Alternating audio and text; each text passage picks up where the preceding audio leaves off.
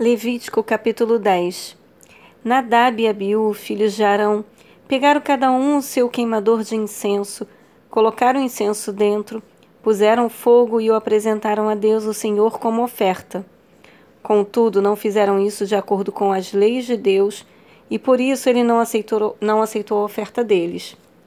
De repente partiu de diante do Senhor uma labareda que os aniquilou, e pereceram ali mesmo onde Deus estava. Disse então Moisés a Arão: Foi isso que o Senhor declarou quando disse: Aqueles que se aproximam de mim devem honrar minha santidade, e diante de todo o povo demonstro a minha glória. Arão, contudo, guardou silêncio. Então Moisés convocou Misael e Elzafã, filhos de Uziel, tio de Arão, e ordenou-lhes: Aproximai-vos e tirai vossos parentes da frente do santuário e levai-os para fora do acampamento.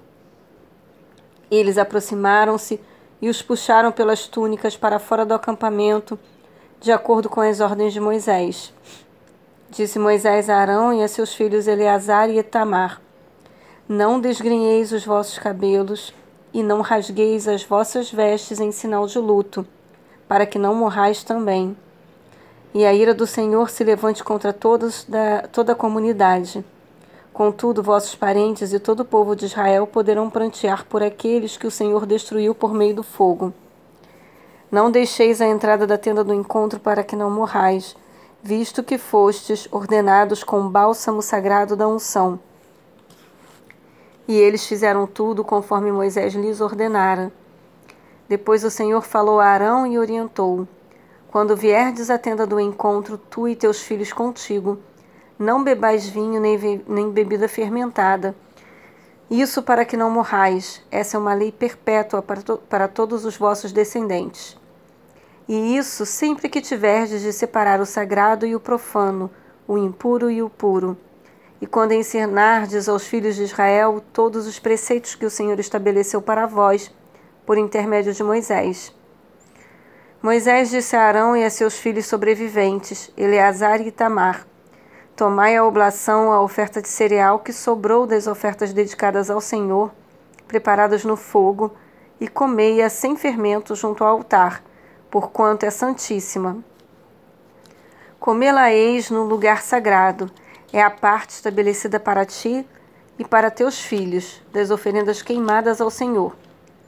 Assim, pois, me foi ordenado: o peito ritualmente movido e a coxa ofertada, tu, teus filhos e tuas filhas contigo, podereis comer num lugar cerimonialmente puro.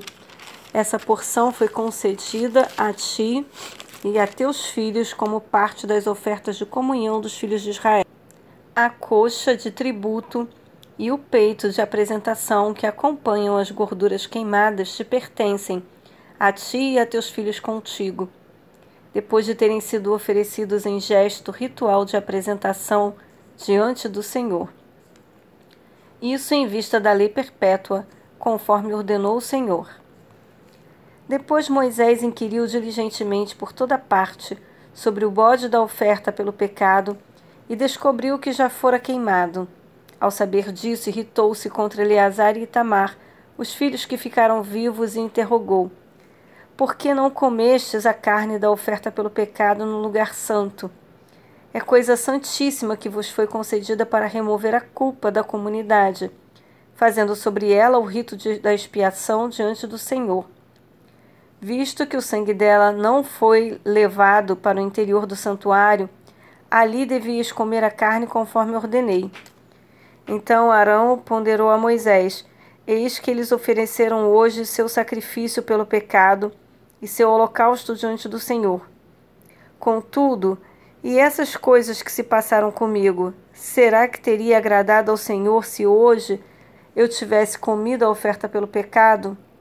Moisés ouviu essa explicação e pareceu-lhe razoável.